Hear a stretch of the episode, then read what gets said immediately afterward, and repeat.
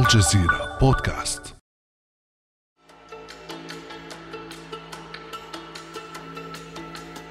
مشهدان يختزلان الحكاية. المشهد الأول في طريق جبلية وعرة امرأة خمسينية بيديها قارورتان صغيرتان تسوق حمارا يحمل قارورات ماء كبيرة وخلفها ابنتها الصغيرة تخطو خطوها. هذه رحلتها في الشتاء والصيف من أجل الوصول إلى أقرب مورد للماء يقع على بعد بضعة كيلومترات من مسكنها وعائلتها. أما المشهد الثاني فلرجل يغسل سيارته أمام بيته. يمر عليه جاره وبعد التحية والسلام يلقي صاحب السيارة خرطوم الماء على الأرض. ثم يستمر الحديث بين الرجلين بينما يسير الماء في الشارع على غير هدى. وبين المشهدين مشاهد قد لا تحصى تعكس الحاجة الشديدة للماء في الوطن العربي من جهة وإهدار منبع الحياة وإساءة استخدامه من جهة أخرى. فهل يعي المواطن العربي حجم الخصاص المائي في دول عربية كثيرة وخطورة إهداره؟ وماذا أعدت الحكومات العربية لمواجهة هذه المعضلة المتفاقمة؟ وكيف يمكن ترشيد استخدام الماء في الزراعة والصناعة وفي حياتنا اليومية.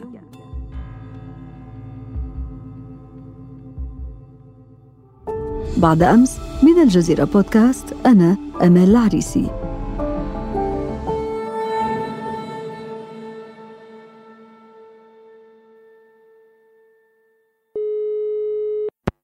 في هذه الحلقة ينضم إلينا من عمان الدكتور حازم الناصر رئيس منتدى الشرق الأوسط للمياه ووزير الزراعة الأردنية الأسبق. أهلا وسهلا بك دكتور حازم. شكرا ست أمل. شكرا. رغم أن العالم العربي يواجه نقصا حادا في المياه حتى باتت الكثير من القرى والمدن والتجمعات في عدد من دول المنطقة مهددة بالعطش خصوصا في الصيف فإن إهدار ما توفر منه يكاد يكون سلوكا يوميا. قبل أن نبدأ حكاية العرب مع إهدار الماء دعونا نستمع إلى هذا المقطع. واحد بالمئة فقط.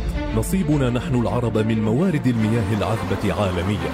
رغم أن ستة بالمئة من سكان هذا الكوكب هم من منطقة الشرق الأوسط وشمال إفريقيا. أما الخطر الداهم الذي سيحل عام 2024 هو أن سبع دول عربية ستواجه أعلى مستوى من الإجهاد المائي من بين عشر دول عالميا. يعتبر الوطن العربي هو المنطقة الأكثر ندرة في المياه على مستوى العالم. لذلك وعوضا عن حروب النفط وصراعاته التي هي عنوان العقود الفائتة فإن الصراع في منطقتنا في الأيام القادمة سيحمل عنوانا واحدا ومخيفا المياه. كان هذا جزءا من تقرير سابق للجزيرة عن الخطر الداهم الذي سيحل بعدد من الدول العربية في غضون أقل من عامين. بداية دكتور حازم لنضع قضية المياه في العالم العربي في حجمها الحقيقي. ما موقعها ضمن القضايا الاستراتيجية والمصيرية للدول والمواطنين العرب؟ شكرا جزيلا على هذا اللقاء. طبعا كما ذكرت وذكر التقرير المنطقة العربية هي من أفقر مناطق العالم من حيث نصيب الفرد من المياه المتاحة والقابلة للاستغلال. فعلى سبيل المثال معدل نصيب الفرد من المياه في المنطقة العربية يقل عن ألف متر مكعب في العام لكافة الاستخدامات بينما عالميا يتعدى السبع آلاف أو ثمان آلاف متر مكعب وهذا فرق كبير. حتى هنالك تباين ما بين الدول العربية. هنالك دول عربية يقل فيها نصيب الفرد عن 100 متر مكعب في العام مثل الأردن. واليمن وفلسطين. وهنالك دول ما بين يعني 500 إلى 800 متر مكعب وهذا حسب تصنيف منظمة الصحة العالمية يعني أن معظم الدول العربية تقع تحت خط الفقر المائي. طبعا م. تأتي قضية المياه وتظهر بقوة عندما تتزامن مع قضايا دولية وإقليمية أخرى. ونحن هنا في المنطقة العربية ومنطقة الشرق الأوسط بشكل عام نعاني من هذه القضايا بشكل كبير. على سبيل المثال ما انتهينا من جائحة كورونا والتي أثرت بشكل كبير على قطاعات المياه لأن إجراءات كورونا كانت تتطلب المزيد من استهلاك المياه على مدار الساعة. ما انتهينا من هذه الجائحة إلا أن بدأت الحرب الروسية الأوكرانية. وهذه الحرب أيضا قد يسأل البعض ما علاقتها بموضوع المياه بالشرق الأوسط؟ لها علاقة كبيرة لأننا نحن في المنطقة العربية نستورد ما يزيد على 90% من الحبوب والأعلاف من هذه المناطق ومناطق أخرى بالعالم، وبالتالي ارتفعت أسعار الحبوب إلى أسعار خيالية لا يمكننا تحملها على المدى المتوسط، وبالتالي أصبح هنالك توجه لدى الكثير من الحكومات العربية في الاعتماد على الذات في إنتاج الحبوب والأعلاف، وهذا بالتالي سيزيد من استخدام المياه وسيزيد من الضخ الجائر وسيزيد من نضوج المياه الاستراتيجية مثل المياه الجوفية ويعني يجعل قطاعات المياه العربية بعيدة نوعا ما عن الاستدامة. طبعا المنطقة العربية كما ذكرت هي منطقة شحيحة المياه ولكنها تعرف عالميا بأنها الأقل استعدادا لهذا الخطر الذي يداهم المنطقة العربية بشكل سنوي. وأيضا أصبحنا نعرف بأننا من أصحاب الاستخدامات غير المستدامة. وكما ذكرت يعني هذه القضية تأتي في ظل قضايا أخرى وحروب إقليمية واضطرابات سياسية تجعل هذه القضية أكثر صعوبة وأكثر تحديا للحكومات وللمواطنين. وهذا طبعا إضافة إلى كل هذه القضايا المرتبطة ببعض. دكتور حازم هناك توقعات بأن يزيد الطلب على الماء عام 2040 بنسبة 50% إذا الدول العربية تعيش حالة من الخصاص المزمن في الماء فما هي أسباب هذا الفقر المائي المباشرة وغير المباشرة دكتور حازم؟ طبعا شح المياه في المنطقة العربية له أسباب طبيعية. وله أسباب غير طبيعية. الأسباب الطبيعية أننا نعيش في منطقة صحراوية، حوالي 90% من المنطقة العربية هي أراضي صحراوية وهذه الأراضي لا يسقط عليها أمطار كفاية بحيث تكون مفيدة من الناحية الزراعية أو من ناحية تزويد المياه. هذا من الناحية الطبيعية، طبعا هذا الوضع الطبيعي الصعب تفاقم حاليا مع تغيرات المناخية التي أيضا داهمت المنطقة العربية دون أن نكون مستعدين لها وبدأنا نشهد كثير من خصائص هذا التغير المناخي من ارتفاع درجات الحرارة من سنوات الجفاف من موجات حر إلى آخره. وهذا أيضا ساعد على جعل المناخ أكثر صعوبة وأكثر شقاوة بالنسبة لمواطني المنطقة العربية. يضاف إلى هذا العامل عامل الزيادة السكانية. نحن في المنطقة العربية لدينا اختلال في معادلة الموارد والسكان بمعنى أن الموارد لا تتوازن ولا تتناسب مع ما هو متوفر من موارد مائية لأن النسب الزيادة السكانية في المنطقة العربية تفوق عن 2 وفي بعض المناطق 2.5 و3%. بالإضافة إلى موضوع النمو السكاني الطبيعي يحدث في كثير من الدول بسبب الاضطرابات السياسية اللجوء وهجرات المواطنين إن كان داخل الدول أو من دولة إلى دولة، مثل ما الأردن تستقبل السوريين، اللاجئين داخل سوريا، اللاجئين داخل فلسطين، اللاجئين داخل اليمن، هذا أيضا يجعل موضوع الاختلال في معادلة الموارد والسكان أكثر وأكثر صعوبة. أيضا هذه العوامل الطبيعية، إذا نظرنا للعوامل الأخرى أهم هذه العوامل التي تؤدي يعني إلى جعل موضوع شح المياه أكثر صعوبة هو طريقة استخدام الموارد المائية، ذكرنا على سبيل المثال كيف نقوم بهدر هذه المياه وسنتحدث عنه ربما لاحقا. بالضبط. من أيضا أهم العوامل غير الطبيعية هو سيطرة بعض الدول على الموارد العربية كما هو الحال في كل من دجلة والفرات والنيل وغيرها ونهر الأردن وهذا أيضا أدى إلى تناقص المياه العربية بشكل لا بأس به وأدى إلى جعل هذه المنطقة أفقر من حيث ما هو متاح من المياه، هذه الأسباب بشكل عام يضاف إليها كما ذكرت موضوع هدر المياه والإدارة غير الكفؤة في استخدام المياه وبعض السياسات الحكومية التي تتناقض بشكل كبير مع ما هو متوفر من مياه، على سبيل المثال هنالك بعض السياسات الزراعية في المنطقة العربية التي تطالب بالمزيد من الزراعة في حين أن هذه الدول ليس لديه ما توفره لأغراض الشرب كما ذكرت في التقرير الذي استمع استمعنا إليه. بالضبط دكتور حازم وصلنا إلى الحديث عن نقطة مهمة من بين أسباب شح المياه في المنطقة العربية وهي نقطة إهدار الماء في العالم العربي الذي أصبح وجها آخر لهذا الخصاص لهذه الندرة التي تعيشها أغلب الدول العربية في الماء. فما هو مقدار الهدر المائي في العالم العربي وما هي أوجه هذا الإهدار؟ أين يتم إهدار الماء وسوء استخدامه؟ يعني لا بد لي من أن أستخدم بعض الأرقام يعني سأحاول بشكل كبير أن أوصلها بطريقة مبسطة حتى يفهمها الجميع لأنها مهمة جدا من ناحية اقتصادية ومن ناحية اجتماعية. الموارد المائية العربية بمجملها إن كانت مياه سطحية، إن كانت مياه جوفية، إن كانت تحلية مياه إن كانت مياه الري إن كانت إعادة استخدام المياه المدورة من الصرف الصحي وغيرها تقريبا بحدود 340 مليار بما فيه المياه العابرة للحدود العربية. م. هذه المياه نستخدم منها حاليا تقريبا تعتمد من عام إلى عام تقريبا حاليا نستخدم حوالي 250 مليار متر مكعب. هذه الكمية الكبيرة من المياه نقوم بهدر جزء هام وكبير منها يعني يقدر هذا الهدر تقريبا بين الهدر في شبكات المياه لأغراض الشرب والأغراض المنزلية وبين الهدر في الأغراض الزراعات المروية. الهدر في الشبكات المنزلية يقدر بالمعدل بالمنطقة العربية بين 40 إلى 45% في حين أن الهدر في الشبكات الزراعية والري يقدر ما بين 60 إلى 70% هذا هذه نسب خطيرة جدا. نعم. البنك الدولي لديه تشبيه في هذا الموضوع. عن دراسة كبيرة تم عملها وأورد في هذه الدراسة أن المنطقة العربية تهدر من المياه العذبة. كل سبع سنوات ما يوازي حجم البحر الميت. كل سبع سنوات نحن العرب نهدر كمية من المياه العذبة توازي حجم المياه في البحر الميت. طبعا لو جينا من الناحية المالية وحسبنا كمية الهدر وقلنا على سبيل المثال أن العالم في المعدل الهدر لا يتعدى 20% إذا نريد أن نكون مثل العالم هدر 20% وهذا يعني أننا نهدر بالسنة تقريبا حوالي 70 مليار متر مكعب. 70 مليار متر مكعب إذا أردنا أن ننتجهم من التحلية أو من المياه الجوفية أو غيرها نحتاج إلى 100 مليار دولار.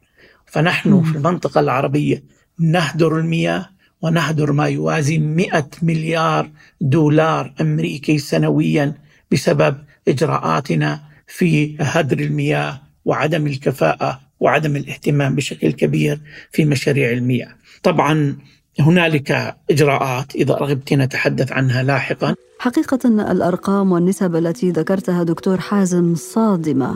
بمجرد أن نستمع عليها نشعر أننا نعطش نشعر بالعطش نشعر بأن هناك تهديدا حقيقيا للأمن الاستراتيجي المائي في المنطقة كما ذكرت سواء في الري أو في الزراعة أو في الاستعمالات اليومية والحياة اليومية للمواطنين. هذا يقودنا إلى الحديث عن محور مهم في هذه القضية أو هذا الملف وهو ترشيد استخدام الماء وسبل ذلك كيف يمكن أن نحافظ على الموارد المائية دكتور حازم؟ قبل الإجابة على هذا السؤال تعليق بسيط على ما ذكرتيه قبل قليل من حيث الاستراتيجية وتحديد الأمن الاستراتيجي هذا ما نشاهده الآن في كثير من الدول العربية بأن موضوع المياه أصبح يؤثر على الاستقرار السياسي في كثير من الدول. شهدنا خلال العامين الماضيين ما يحدث في البصرة في العراق. شاهدنا ما يحدث في شمال سوريا في مدينة الحسكة. طبعا هنالك أسباب سياسية متعلقة أيضا بهذا الموضوع. نشهد في السودان على سبيل المثال حاليا مشكلة مياه. شهدنا في مصر شهدنا في الأردن شهدنا في اليمن أبان الحرب. هذا كله موضوع المياه ونقص المياه يعني يؤدي إلى عدم استقرار سياسي وبالتالي يهدد الأمن الاستراتيجي والأمن الشامل لهذه الدول كما ذكرت. عودة إلى سؤالك كيف أن نقلل هدر المياه؟ طبعا هنا لا يوجد طبعا حل سحري لهذا الموضوع، هنالك حزمة كبيرة من الإجراءات والبرامج وهذه البرامج تحتوي عدد كبير من المشاريع وأعتقد أن الأردن وتونس والمغرب العربي من أفضل الدول في المنطقة العربية فيما يسمى إدارة الطلب على المياه. إدارة المياه تقسم إلى قسمين، إدارة الطلب بمعنى أن كيف نوفر المياه دون أن نقوم بصرف مبالغ رأسمالية جديدة. وهنالك الجانب الآخر وهو إدارة تزويد المياه وهو جلب مياه إضافية من خلال تنفيذ مشاريع جديدة. فكيف نوقف هدر المياه؟ بداية من خلال إدارة الطلب على المياه من خلال سأتحدث بالتفصيل عن هذه القضايا إذا سمحتي لي. نعم تفضل دكتور. بداية توعية المواطنين. المواطن والمجتمعات يجب أن تكون شريكة مع الحكومات في موضوع المياه وترشيد استهلاك المياه. وأولوية المشاريع وأولوية المياه. وهذا يتم طبعا من خلال حزمة كبيرة من الإجراءات والبرامج والحملات التوعوية التي تخص المياه. ونحن في الأردن لنا تجربة كبيرة يعني أنا عاصرت لما كنت وزير ما بين 2000 و2005 ومن ثم بين 2013 و2018 بدأت بتغيير بالتعاون مع وزارة التربية والتعليم إدخال مناهج تخص ترشيد استهلاك المياه ضمن مناهج الصف الأول والثاني والثالث. اليوم الجيل الجديد بالأردن أكثر رشاقة في استخدام المياه من الجيل القديم لأنه تعلم ذلك في المدرسة. العلم في الصغر كالنقش في الصخر. يعني و... ترسيخ ثقافة ترشيد استخدام نعم. المياه. وهذا قمنا به بشكل كبير ومن ثم نتوجه إلى طلاب المدارس وطلاب الجامعات وأئمة المساجد والمزارعين والشركات والجمعيات والنقابات حتى يكون هنالك جهد جماعي في موضوع ترشيد الاستهلاك. طبعا هذا البرنامج يتضمن إجراءات فنية أيضا في مرحلة من المراحل. قمنا بتوزيع أجهزة توفير المياه مجانا على المواطنين. لأن العائد الاقتصادي يعود على الحكومة وعلى الوزارة والعائد المالي يعود على المواطن وهو مكسب للوطن إن كان مالي أو كان اقتصادي. وما هي هذه الأجهزة التي تساعد المواطنين على المياه بما أنك تحدثت عن التجربة الأردنية في هذا المجال؟ نعم فقمنا بتوزيع هذه وهي قطع لا تكلف شيء يعني أقل من نصف دولار القطعة يتم تركيبها على صنبور المياه في المطبخ أو على شور الحمام أعطيك كم توفر هذه القطع البسيطة. إذا كان الشور العادي أو صنبور المطبخ يستهلك حوالي 8 لتر بالثانية مع هذه القطعة البسيطة ينزل الاستهلاك من 8 لتر بالدقيقة عفوا إلى حوالي 2 إلى 3 لتر بالدقيقة. يتم توفير تقريبا 60 إلى 70% من كمية المياه المهدورة والتي يعني يتم إهدارها بسبب هذه القضايا. أيضا نقوم بتشجيع المواطنين خاصة في فصل الصيف حار في المنطقة العربية.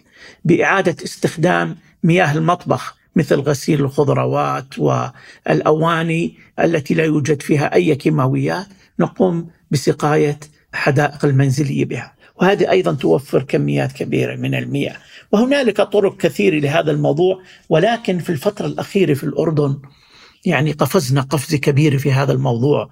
و أنا عاصرت هذا الموضوع خلال الأعوام 2017 2018 عندما أدخلنا الحلول الذكية في توفير وترشيد استهلاك المياه للمواطنين. وبدأنا هذه التجربة في مدينة العقبة. التجربة ببساطة يتم ربط عداد المواطن على تطبيق على الهاتف الذكي. هذا التطبيق يبين للمواطن معدل استهلاكه من المياه. ويبين معدل الاستهلاك المطلوب لتكون فاتورته أقل ما يمكن. يعني إذا معدل الاستهلاك على سبيل المثال 50 متر في 15 دولار إذا زاد صار 100 بتصير الفاتورة مثلا 75 دولار. فهذا التطبيق الذكي من خلال العداد وهو مربوط على شبكة رئيسية في شركة مياه العقبة يتم بعث رسالة إلى المواطن بأنك بهذا اليوم قد زدت عن المعدل الذي تكون فيه فاتورة المياه قليلة ولا تصدقي نتائج هذه التجربة على ترشيد الاستهلاك وعلى توفير المياه بشكل كبير فبدأنا مم. بشكل أنا أضرب مثالا فقط بدأنا نعم. بإدخال الحلول الذكية على موضوع استخدامات المياه المنزلية وأيضا في موضوع الزراعة المروية اليوم عندنا في وادي الأردن المزارع تحتوي أنظمة أتمتة وتبين للمزارع نسبة الرطوبة ونسبة السماد ومتى يروي ومتى لا يروي وهذا أيضا بالإضافة طبعا إلى أنظمة الري الحديثة إن كانت الري بالتنقيط أو غيرها. أدى إلى توفير كميات كبيرة من المياه في منطقة وادي الأردن. وهذا يثبت نجاعة التجربة الأردنية. فماذا عن بقية الدول العربية دكتور حازم؟ خاصة وأنت أشرت إلى أن تونس مثلا من بين الدول التي أحسنت إدارة طلب المياه والحال أننا نشهد الكثير من شح المياه في العديد من المناطق في هذا البلد وغيرها من الدول العربية. دولة تونس الشقيقة أحسنت في أمرين في موضوع المياه الحصاد المائي وقاموا ببناء عدد كبير من السدود وأكاد أن أجزم أن معظم مياه الأمطار التي تسقط على تونس يتم تجميعها في سدود كبيره وصغيرة على امتداد دولة تونس، هذا اولا. الموضوع الآخر الذي نجحت فيه تونس بشكل كبير كما هو الأردن موضوع إعادة وتدوير استخدام مياه الصرف الصحي. وهذا الأردن على سبيل المثال يعيد استخدام 100% من مياه الصرف الصحي. وكذلك تونس تقوم بإعادة الاستخدام. طبعا يتم استخدام هذه المياه لزراعة الأعلاف وتوفر على الأردن أو على تونس أو على المغرب العربي أيضا أموال طائلة. ما ببالغ يعني إذا أتكلم عن مليارات الدولارات تم توفيرها من خلال إعادة الاستخدام مياه الصرف الصحي لأغراض الأعلاف وغيرها من الزراعات التي يمكن ريها بهذه المياه. فالتجربة التونسية يعني تجربة رائعة. أيضا يضاف إليها التركيبة الهيكلية والمؤسسية لقطاع المياه في تونس كما هو الحال في المغرب. يعني يشهد لها بأنها من أفضل التجارب على مستوى العالم. طيب دكتور حازم ما الذي تحتاجه الدول العربية من سياسات واستراتيجيات لمواجهة هذه المشكلة والمعضلة الكبيرة المتعلقة بالفقر المائي؟ طبعا حتى نتعامل مع هذا الموضوع على المدى المتوسط والطويل. لابد نعم. لنا من العودة إلى مبادئ الحوكمة الرشيدة في استخدام المياه. بشكل عام حاكمية الرشيدة أو الحوكمة كما تسميها الرشيدة في موضوع المياه ضعيفة بدون استثناء لأنه موضوع تفعيل القانون إلى حد ما في المنطقة العربية ليس كما يجب وهذا ينعكس على قطاعات المياه. فيجب رفع مستوى الحاكمية الرشيدة في المنطقة العربية. العودة إلى الإدارة المتكاملة للمياه والتي تؤدي إلى استدامة مواردنا الإدارة المتكاملة يعني أن نستغل الموارد إن كانت مياه أو أرض أو غيرها بطريقة مستدامة وأيضا تلبي احتياجات المواطنين المختلفة من شرب وزراعة وغيرها. وبنفس الوقت المحافظة على الموارد من الهدر والنضوب والتلوث. وأيضا لدينا تعزيز القدرات المؤسسية، قطاعات المياه تحتاج إلى خبرات متخصصة وهذا من يعني النقاط الضعف الموجودة في مؤسسات المياه العربية أن القدرات المؤسسية ضعيفة نوعا ما، والسبب الآخر أن معظم المؤسسات العربية قد يكون باستثناء دولة قطر والإمارات العربية المتحدة. المملكة العربية السعودية إلى حد بعيد الأردن. ما تبقى من الدول تدار هذه المياه من قبل الحكومات وبالتالي موضوع الكفاءة يصبح محل سؤال من حيث قدرة الحكومات على إدارة ملفات وعدم إدخال القطاع الخاص أيضا يؤدي إلى المزيد من عدم الكفاءة وبالتالي يجب علينا إشراك القطاع الخاص حتى نتمكن من إدارة هذه القطاعات بشكل كفو. أيضا لابد من تحضير خطط لزيادة المنعة والتكيف مع التغير المناخي. كما ذكرت التغير المناخي داهم المنطقة العربية بدون استعداد ولا بد لنا أن نكون جاهزين من خلال خطط لزيادة المنعة والتكيف مع هذا التغيير ورصد الأموال والمشاريع حتى نستطيع أن نتعامل مع هذا الموضوع. وأيضا لا بد لنا أن نبدأ بالتفكير كيف لنا أن نربط ونقوم بتشبيك القطاعات المتلاصقة في موضوع المياه وهي الزراعة والبيئة والطاقة. عمل ليس سهل لكنه من الأهمية بمكان أن نقوم بتغيير بعض السياسات المتعلقة بالزراعة والطاقة حتى نتمكن من الوصول إلى إدارة كفؤة لموضوع المياه بشكل كبير. أيضا يجب علينا أن نتوجه وهذا موجود حاليا في دول الخليج بشكل كبير والأردن إلى حد ما الطاقة المتجددة هي إحدى السبل الهامة في استدامة قطاعات المياه لا بل هي بصيص أمل لقطاعات مستدامة على المدى الطويل لأن المياه مكلفة بشكل كبير وعندما نستخدم الطاقة المتجددة إن كانت طاقة شمسية أو طاقة رياح نقوم بتخفيض الكلف وبالتالي تصبح المياه إن كانت تحلية أو غيرها متاحة لأكبر عدد ممكن من من المواطنين. هذا يعني باختصار بعض القضايا والعناصر الهامة التي من شأنها أن تحافظ على المياه وتقلل هدر المياه في منطقتنا العربية. وهي بالفعل كما ذكرت دكتور حازم هي عبارة عن مسؤولية مشتركة لأن هذا الموضوع كما أشرنا يهم الأمن الاستراتيجي المائي وكذلك الأمن القومي لكل الدول العربية. ولا خيار لنا سوى الحفاظ على الماء وترشيد استخدامه فلا حياة على هذا الكوكب دونه دون الماء. قال تعالى وجعلنا من الماء كل شيء حي. أعتقد أن الدول العربية أمام أمر هام جدا. إما أن تقوم بإصلاحات هيكلية واهتمام كبير في قطاعات المياه أو تتحمل مسؤوليات كبيرة وتبعات سياسية لها علاقة في قضية المياه من حيث عدم الاستقرار السياسي، زيادة الفقر، زيادة البطالة، لأن المياه عنصر هام في محاربة الفقر وإيجاد فرص عمل لشباب المنطقة العربية وهي من أعلى يعني نسب البطالة من أعلى النسب في العالم. الدكتور حزم الناصر رئيس منتدى شرق الأوسط للمياه ووزير الزراعة الأردنية الأسبق شكرا جزيلا لك على كل هذه المعلومات والتوضيحات المهمة. شكرا لك ست أمل شكرا. كان هذا بعد أمس.